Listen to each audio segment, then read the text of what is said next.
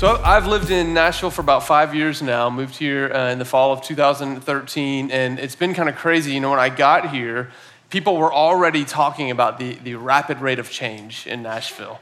And yet, over the last five years, I've just continued to see Nashville just rapidly changing. You know, buildings where there didn't used to be buildings, and neighborhoods where there didn't really used to be neighborhoods, and just stuff popping up all over the place. And um, one of the things that I observed when I first got here was that as Nashville seemed to be kind of on the, the cusp of this kind of change in our city, um, I, I got to hang out with a lot of people that had lived in Nashville for a long time. So I remember I started hanging out with the Ethos team, and um, for me as a newcomer to the city, it was kind of like, oh, wow, this is kind of exciting. But often the sentiment I heard along, amongst long term Nashville residents was, man, what's happening to our city? like what's going on and often this came in the form of kind of talking about long standing like restaurants or stores that seem to be struggling amidst the rapid change right? So i, remember this in particular with one, one restaurant how many of you remember Substop that was in the pink building? Yeah, we got a few like loyal Substop fans in here. I think all of them might have been on Ethos staff. I'm not really sure. For whatever reason, Ethos staff loved Substop. And I can remember when I came here, they were all just talking about what great subs they had. I remember going there. But I also remember very clearly the day I showed up at the Ethos office. And, and they were, everybody was kind of grieving. Everyone was kind of somber because they had just heard that Substop was going to be shutting down because some evil corporation had bought the block that it was on and they were going to build a large condo building there and substop had nowhere to go and i remember everybody going the last day of business and buying subs to pay their tributes to this you know nashville icon and get a sub sandwich soaked with mayo you know it's kind of like this everybody was super excited about it that as nashville has changed we've seen these businesses that are near and dear to people's hearts kind of kind of vanish and disappear and at the same time We've seen another thing happen. We've seen other businesses that have come and gone that nobody even blinked an eye at. I think just down the road from our office uh, at Ethos, there was this new condo that went up, and there was this chain that went in called Blaze Pizza. Has anybody ever eaten a Blaze Pizza? Anybody, a pizza fire, that's what it was called. Sorry, pizza fire. Thanks, Katie. Pizza fire. Has anybody ever eaten? I didn't even know the name of it. has, anybody, has anybody ever eaten a pizza fire? Like, nobody even knows it was there. It like came in, it opened, and literally in a matter of weeks, it shut down again. It was just like that in a blink of an eye. It was here and then it was gone. And as Nashville changes, we're seeing these things happen where some businesses that people love, they mourn and they grieve because they're gone, and some businesses people never even knew they were there and then they're gone. And as I've thought about that this week, it kind of made me wrestle with kind of a question for us as a church, for us as the church. Which one of these businesses would more aptly describe us or compare to us as a church at Ethos? And here's, here's what I'm asking, you know.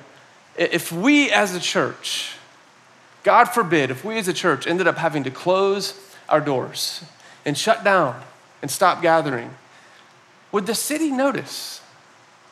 Would, would the neighborhoods around the cannery, would they notice? Would they miss us or would we just miss us? You know, I wonder if people would miss what God has been building here. Would they mourn the loss of what God has been doing amongst our church family, or would just those who are inside begin to grieve it? Today, you know, we're starting a new series. And the series is called For the City. And we're, we're going to spend some time just exploring what it looks like to be a church that radically lives out lives for Jesus for the sake of our city. You know, each week we will explore one way in which we are called to use our lives so that the city around us would see and glorify God Almighty. And so that's this whole series, kind of between now and December, is going to be for the city, how we as a church get to leverage our lives for the sake of the city around us. And today, I just want us to see the heart of this series and why it is that we're leaning into this. You know, it, it has been near to God's heart from the very beginning. Uh, it's been His idea to bless the entire world through his people. It's what he's been doing from the very beginning of Scripture all the way up until now. God had this idea that he wanted to bless the entire world and he was going to use humanity to do it. Now, it's gotten blundered along the way, and we'll look at some of that. But this has been God's idea. And so we're going to do a, like a quick walk through the Old Testament. And I've got some scriptures I'll put up on the screen for you that I want you to see just a snapshot how from the very beginning, God's idea has been to bless the entire world through his people. We see this uh, most immediately when you open up your Bible to Genesis chapter 1. We see this right at the very beginning. And so, Genesis chapter 1, verse 28, we get this slide on the screen. Uh, this is God, and He has just created Adam and Eve at the, the pinnacle of creation. He has created humanity, and He looks at them, and, and Genesis 1:28 says, God blessed them. That's Adam and Eve, and He said to them, "Be fruitful and increase in number, fill the earth and subdue it." Now, some of you are going, what in the world does that have to do with blessing all of the earth? Well, God blessed them, but I want you to notice what he says. He says, I want you to multiply, increase in number, and fill the earth. Well, the question we have to ask is, what was he telling them to fill the earth with? He was inviting them to fill the earth with humanity. Now, to us, we kind of go, that sounds like a terrible idea. Humanity kind of sucks. You know, we're mean to each other and we're awful. But see, at that point, this is before the fall, before sin had entered the picture. And we remember, I've talked about this the last several weeks. When God created us, He created us in His image. When he made Adam and Eve, he created them in his image. And then he blessed them and he said, I want you to be fruitful and I want you to fill the earth with the good image that I have put in you.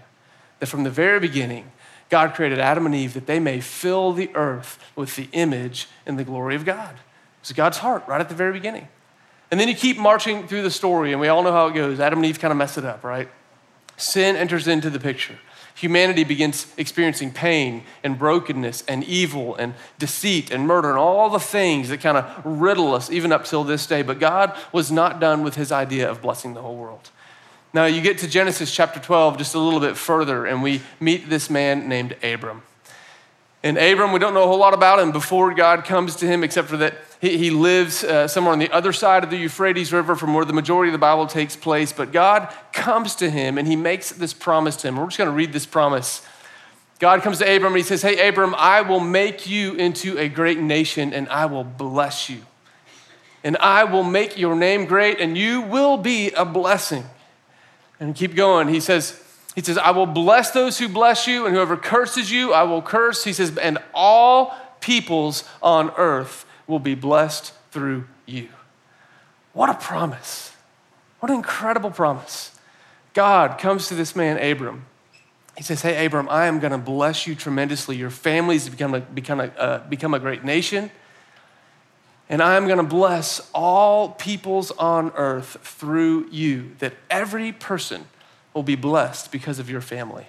This was God's idea with Abram. I'm gonna take this one guy, I'm gonna bless him so much that all of humanity will feel the blessing that will come through him. And so, God's idea to bless all of humanity. Now, again, the story keeps going, and Abraham has a son. He has a son named Isaac, and then Isaac has another son named Jacob, and then Jacob has multiple sons, and they become the nation of Israel, the kind of the, the main players that we read about in the Old Testament. And the Israelites are given this identity from God. And in the book of Exodus, you see where they begin to be set apart for their purpose. And in Exodus chapter 19, verse 6, the Israelites have come out of Egypt. If you know that story, they were slaves. They come out of Egypt and they're in the wilderness. And God says this to them in Exodus 19. He says, Listen, although the whole earth is mine, you will be for me a kingdom of priests and a holy nation. He says, The whole earth is mine, Israel. The whole earth is mine. I've chosen you to be my people, and you will be a kingdom of priests and a holy nation. Now, what does a kingdom of priests do? What does that have to do with blessing the whole world? You see, God's idea for Israel is that they would be his people, his presence would dwell among them, and that they would be like a kingdom of priests, not just to one another, but they would be like priests who help facilitate the connection of the rest of humanity to their Creator. God was saying, listen, when the world looks at you, Israel, they will know that I'm a holy God and that I'm a good God because you are a holy people and you will be my kingdom of priests. So God's idea was to bless the whole world through his people. Now, again, the story keeps going. And the Israelites have this radical story where sometimes they get it right and sometimes they screw it up. But ultimately, they screwed up, and another nation comes and conquers Israel and carries them off into captivity. And Israel finds themselves in this place where they've been taken out of the land that was promised to them, and they've been carried as captives and refugees to the very nation that conquered them. And in the middle of this captivity, there's this man named Jeremiah.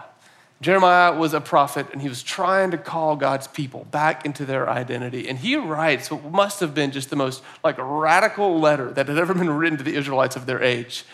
And in Jeremiah 29, he sends this letter to those who are living in captivity. And he says this He says, he says Seek the peace and the prosperity of the city to which I have carried you into exile. Pray to the Lord for it, because if it prospers, you too will prosper.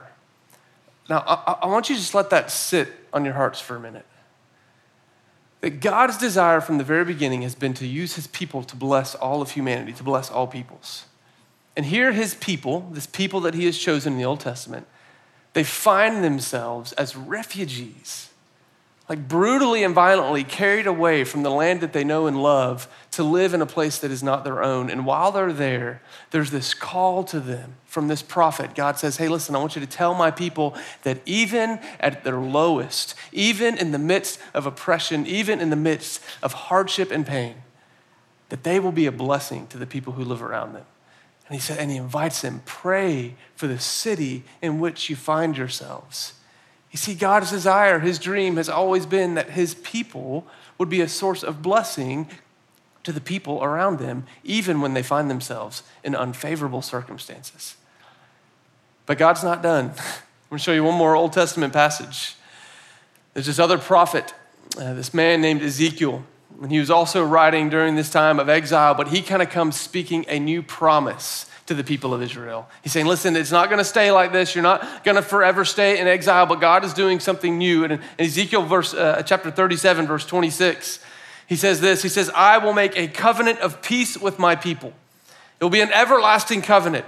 And I will establish them and increase their numbers, and I will put my sanctuary among them forever. My dwelling place will be with them, and I will be their God and they will be my people. All these promises to Israel. But look at this next verse. Then the nations will know. Then the nations will know that I, the Lord, make Israel holy when my sanctuary is among them forever. Here we see God's promise to the Israelites. He's going to restore to them the promises that He made. But He doesn't say, Listen, I'm just doing this just for you, just so that you'll feel pretty good and you and I will be good. He says, Now listen, when I do this, the nations the rest of the world, all of humanity will know that I, the Lord, am holy and that I have come to make my home amongst you. You see, throughout all of the Old Testament, we see this over and over and over again. People always go, man, why did God just pick one people? Why was God so like racist? Why did God like just pick one people to represent him? It seems so close minded. You see what God has been doing all through the whole story. He's picked one people so that that people can in turn be a blessing to all of humanity. So that through those people, the promise of restored relationship with our Creator could be carried out. And that brings us all the way to Jesus. You know, I told you we were going to get to Matthew 5. So in Matthew 5, we find Jesus. He, he, is a part of the nation of Israel, and he, he shows up as, as the Son of God, God Himself in the flesh. And in Matthew chapter 5, he delivers what is perhaps like the greatest sermon of all time. We know it as the Sermon on the Mount, but there's this little snippet where he's going to look out at the people that have chosen to follow him, to give their lives to following him. And he makes this crazy claim to them. Look at Matthew chapter 5, starting in verse 14. Jesus looks at his disciples. He says, You are the light of the world. A town that is built on a hill, it can't be hidden. Neither do people light a lamp and put it under a bowl. No, instead, they put it on its stand, and it gives the light to everyone in the house. In the same way, let your light shine before others, that they may see your good deeds and glorify your Father in heaven. I love this imagery that Jesus uses. He's such a master wordsmith. Like, I love it.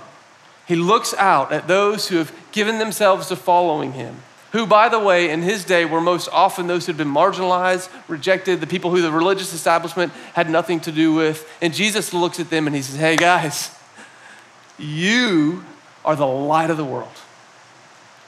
You are the light of the world. He gives them this identity.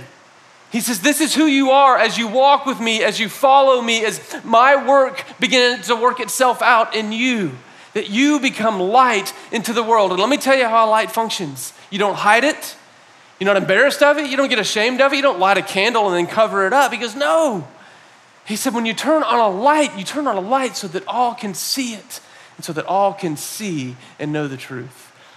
He says, You, my followers, you are the light of the world. He says, So let your light shine so that when people see it, when people see who you are, when people see the work that God is doing in you, it will result in the praise of God Almighty, that people will turn and praise our Father.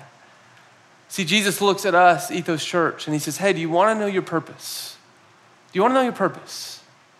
Because I've invited you in, and you are the light of the world. You know, Jesus came and he died on the cross.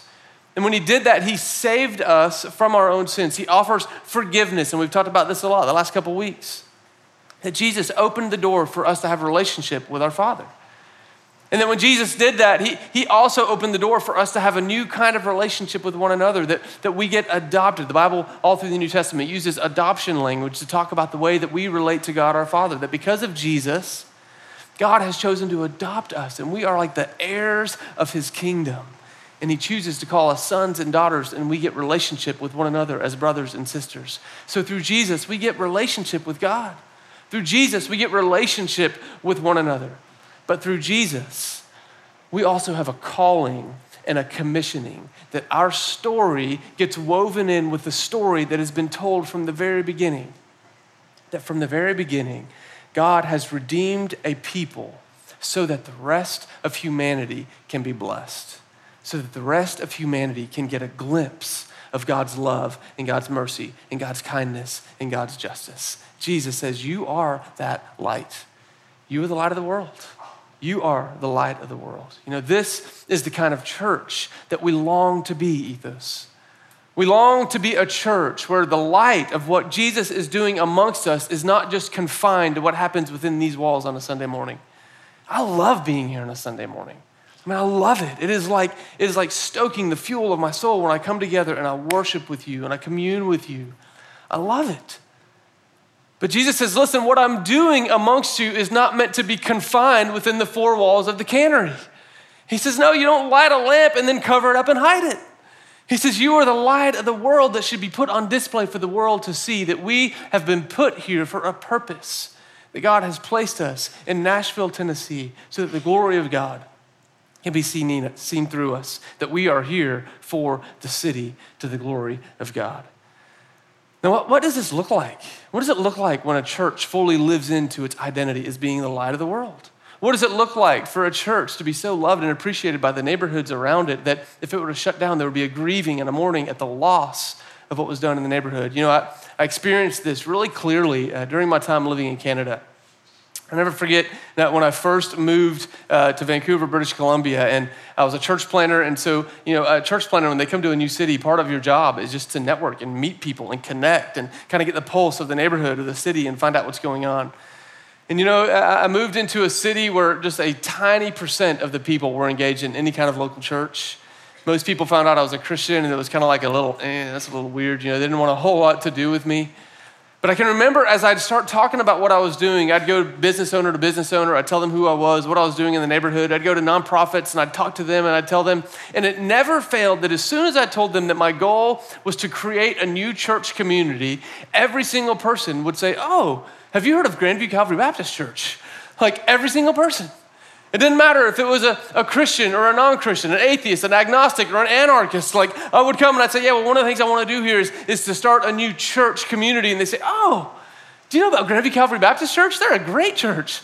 Or, hey, do you know Tim Dickau, the pastor at Grandview Calvary Baptist Church? You should really go meet him. He's a great guy, great church. And I'm like, What is going on here? That everybody in this neighborhood, whether they love Jesus or not, keeps trying to point me to go talk to this pastor. And so I ended up connecting with this church.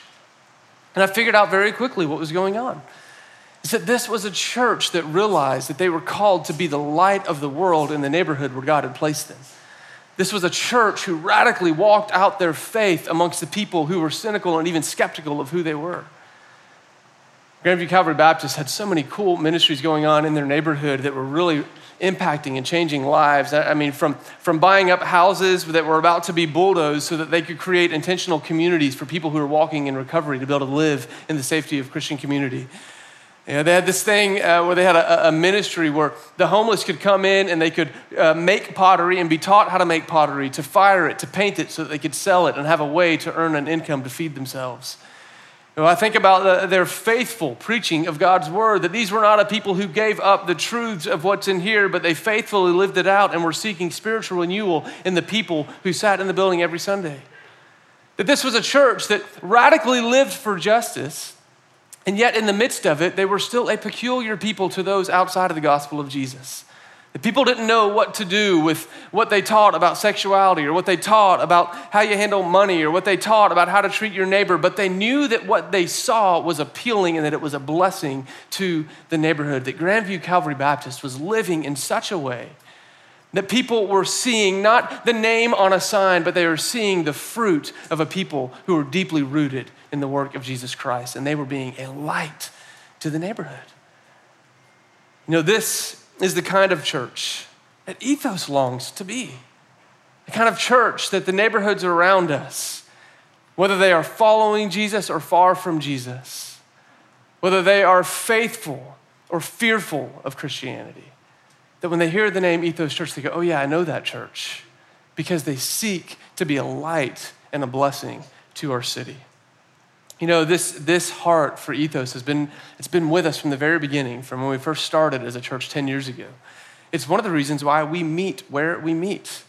You know, ethos, uh, we didn't choose to meet in a bar because it's cool. You know, we didn't choose to meet at the cannery so that people go, oh, yeah, I go to this cool, edgy church. You know, they have beer bottles on the bar. You know, it's like, no, we didn't choose to meet here to be cool or edgy. No, uh, this location was chosen because we knew that the calling God had given us was to be in the middle of our city where people live life, where we could be right in the mix of all of it. You don't light a candle and put it under a bowl. No, you light it so that all can see. You know, this missional move has brought with it some, some hardship. You know, we don't have our own building. And each week, as I said earlier, with volunteers, we have to set this space up, which ends up being a blessing because it gives all of us a chance to play and something to do. You know, it's like we all get to serve together. But it also brings with it some inconveniences sometimes. Most people don't know this, but, you know, we actually have a week to week lease with the cannery owners. Because at the very beginning, when they were starting to meet in here, the team and the church at Ethos was very small and didn't have enough money to pay for a monthly lease. So week to week they would pay, and each week they'd get enough money to come and pay their week to week lease. And this has worked out okay. But here's the reality sometimes of the history of our church, there have been moments where we get a phone call. We say, hey, um, yeah, your week to week lease, you guys can't have your space on this coming Sunday, so uh, sorry. And we're like, ah, it always leaves us. But it's like, it's worth it because this is where God has put us to live on mission. You know, in God, God's timing is so good. He has, he has quite the sense of humor, I've found sometimes. You see, here's the reality. We got, a, we got a call recently from the owners of the cannery. And they said, hey, uh, we hate to do this. We have a great relationship with the owners here. They're amazing and they're so good to us. They called us up recently and said, hey, we hate to do this, but on September 30th, you guys know today's the 23rd, this is next Sunday. On September 30th, there's an event that we really need the cannery for. And so we're, we're really sorry, we hate to do this, but we're not gonna be able to honor your week to week lease on September 30th. You're not gonna have a building. Now, here's what I love about God's timing is that God knew, He's known all along this was gonna happen. You know, some of you are sitting there right now going, wait, we don't have church next week, so just stay with me, listen. some of you going, yes, we don't have church next week. No, stay with me, listen. you know, God knew what He was doing. He knew that right at the beginning of a series where we're talking about living for the city, that this was going to happen. But see, God is even bigger than that. It wasn't just that we're starting a series talking about for the city. God knew that on September 30th, we would have a food drive plan. Now, many of you that have been here for a while, you know what this food drive looks like. For those of you that are new, I'll fill you in. You know, typically once a year, around this time of year in the fall, we do a huge food drive for our city. Typically, we come into this space first we sing a few songs, and then uh, either Dave or myself will get up here and say, hey, listen, here's what we're doing today. We're not just gonna practice being church and worship today. We're gonna go be the church in full sight of our city, and we're gonna go raid Kroger and load up U Haul trucks and take that food to donate to food banks all over the city. And we literally have everybody stand up and march back and leave the building to go to one of several Krogers in our city where a U Haul is waiting to be loaded up. How many of you have participated in that before? Let me see. Yeah. So, I mean, those of you that have been here that have done that, you know what a joy. It's so fun. Like we get up and we leave and we go buy groceries to bless our city. And guess what? Next week is that Sunday. Next Sunday was our food drive Sunday. It just so happened to be the Sunday where we don't have a venue. And so God knew what He was doing. He's faithful. So I want to draw your attention to what we're doing because it's amazing that as we begin a new series on being for the city, we get to start the series by going out and living for our city. So on your seat, you'll see a card that looks like this, a little piece of paper. And at the top, it says food drive next Sunday. Some of you thought, man, they're telling us in advance this year. We usually find out the day of. Well, it's because you're not going to be here next week. and so here's how this works. On this card, that little piece of paper, you'll find all the information you need to know. I, I want to just tell you very clearly what will happen next week. Instead of coming here at nine o'clock, we're asking you to be the light of the world and go serve our city by showing up at one of those Krogers that's listed on there the Melrose Kroger, uh, which is down on Franklin Pike, or the Green Hills Kroger. And we want every single one of you. This is not an invitation to opt out on a Sunday morning because we're not gathering for what we typically think of as church. No, but next week we're going to get up at our normal times. And from 9 to 12:30, we are going to have teams stationed at Kroger's with U-Haul trucks that are waiting to be loaded up for gro- with groceries so that the hungry of our city can be fed. And we're inviting you to make a choice, to step into your identity as the light of the world. And don't hit the snooze button, don't oversleep, but get up like you normally would and go to one of those Kroger's between 9 and 12:30. Here's what we're asking for those of you who normally come to the nine so that we don't get hit by uh, like a thousand people all at the same time. We're just asking, hey, if you'll go closer to that nine o'clock window, that'd be super helpful. So next week, get up. Hey, if you want to sleep in 30 minutes, that's cool. But come sometime closer to that nine window and come ready to buy groceries. Literally, you'll show up. There's a shopping list online. If you go to ethoschurch.org slash food drive, it's at the bottom of the page there. You can download a shopping list. You can go into Kroger, buy as much as you want, bring it out, and load it up on the U Haul, and then we'll donate the food. It's one of the most fun things that we do every year, and next year we get to live into it as we start a series on what it means for us to be for our city. Now, I want to just say something uh, about what we're giving food to this year because it's pretty exciting. You know, um, God has put us here for a reason in this building. You know, uh, uh, if, if you know anything about the area that we're in, you know that to, to one side of us, kind of over here, is the gulch. And I wonder, what does it mean for us to be the light of the world to those who live in the gulch? But you know what's interesting is if you travel in, a couple of different directions from here, you leave the gulch where it's kind of known to be like the cool place in the city where it's super expensive to live with nice restaurants and nice cars and all of that. But you know, if you drive one mile down Lafayette, which is just off the roundabout over here, if you drive one mile down Lafayette, you come to a little neighborhood called the Napier neighborhood. You know, they're our neighbors. Those in the Napier neighborhood are our neighbors. And a lot of you are sitting here, you've never even heard of the Napier neighborhood. I had never heard of it until recently. You know, the, the, uh, in Napier, 78% of those who live in Napier live below the poverty line in our city. In one little neighborhood, 78%. The average income in the Napier neighborhood, average income is less than $7,000 a year just let that sink in. The average income in the Napier neighborhood is less than $7,000 a year, right here, a mile from our building. Currently, Second Harvest Food Bank would describe the Napier neighborhood as what was called a food desert. A food desert is, you know, any urban area that's more than a mile from a supermarket or a large grocery store and they have limited access to fresh food. So, for someone who lives in the neighborhood who does not have a car because they cannot afford a car, if they want to go to the grocery store, they have to get on a bus, so they take that bus into downtown. They have to transfer from one bus to the other that will take them back out 8th Avenue to the Kroger on 8th. It takes them over an hour to get from their house to the Kroger. And then when they come home, they got to do the same thing again. So the whole trip to the grocery store is going to be somewhere between two and three hours just to buy some fresh food. But here's what's cool is there's this organization called the Martha O'Brien Center.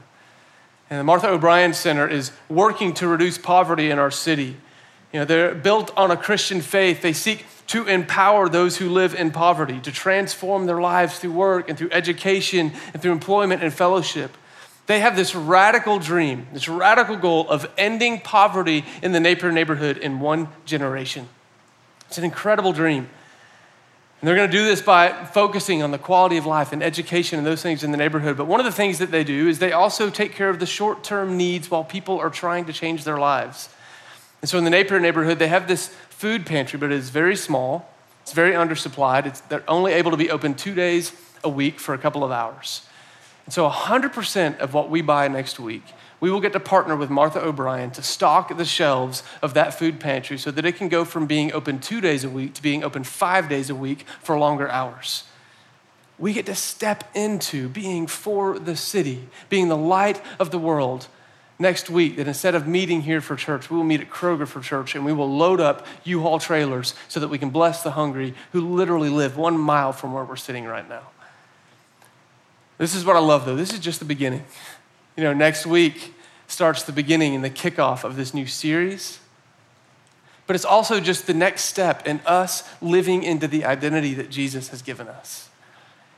You know, next week, is not an event where we get to go and just pat ourselves on the back. No, it's just one part of us trying to live for God's vision for our city, to be the light of the world.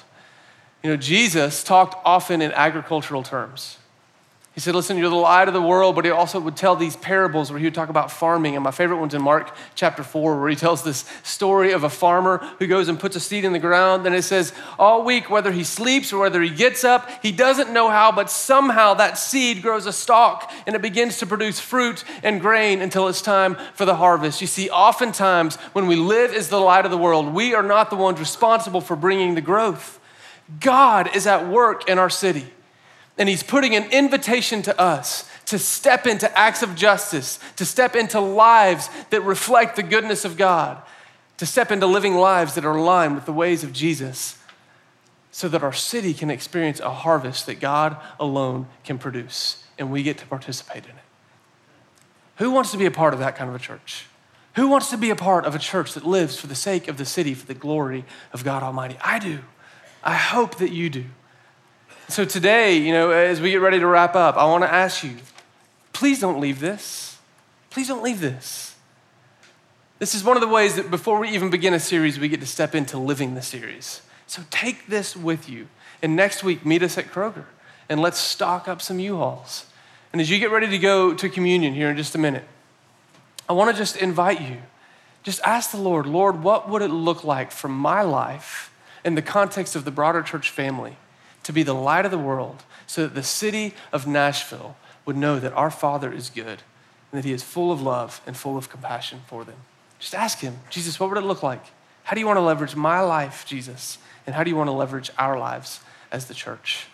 I'm going to pray for us, and then we're going to go get communion. Uh, we're going to remember that Jesus paved the way, that Jesus died on the cross, that Jesus opened the door for all of humanity, that God is the one at work. But as we take communion, remember that He's invited us to be a part of it with Him. Let's pray. God, I love you so much, and I love the way that you work. I love, Lord, that you have gone ahead of us, Jesus, that you paid the price, you suffered and died so that we can be invited into the family. You brought us together with our Father, and you said, Hey, you have a Father, and He is a King, and He has a purpose, and you've given us meaning and purpose in our life. Lord, would you fill us with your spirit today as we commune with you over the bread and the cup? As we remember our place in your family, fill us with your spirit that we may be a people who truly live into our identity to be the light of the world, that we would be a church that leverages all that we have for the city around us so that they may know the goodness of our Father and King. I love you, Lord. Be near to us now as we worship. In the name of Jesus, I pray. Amen.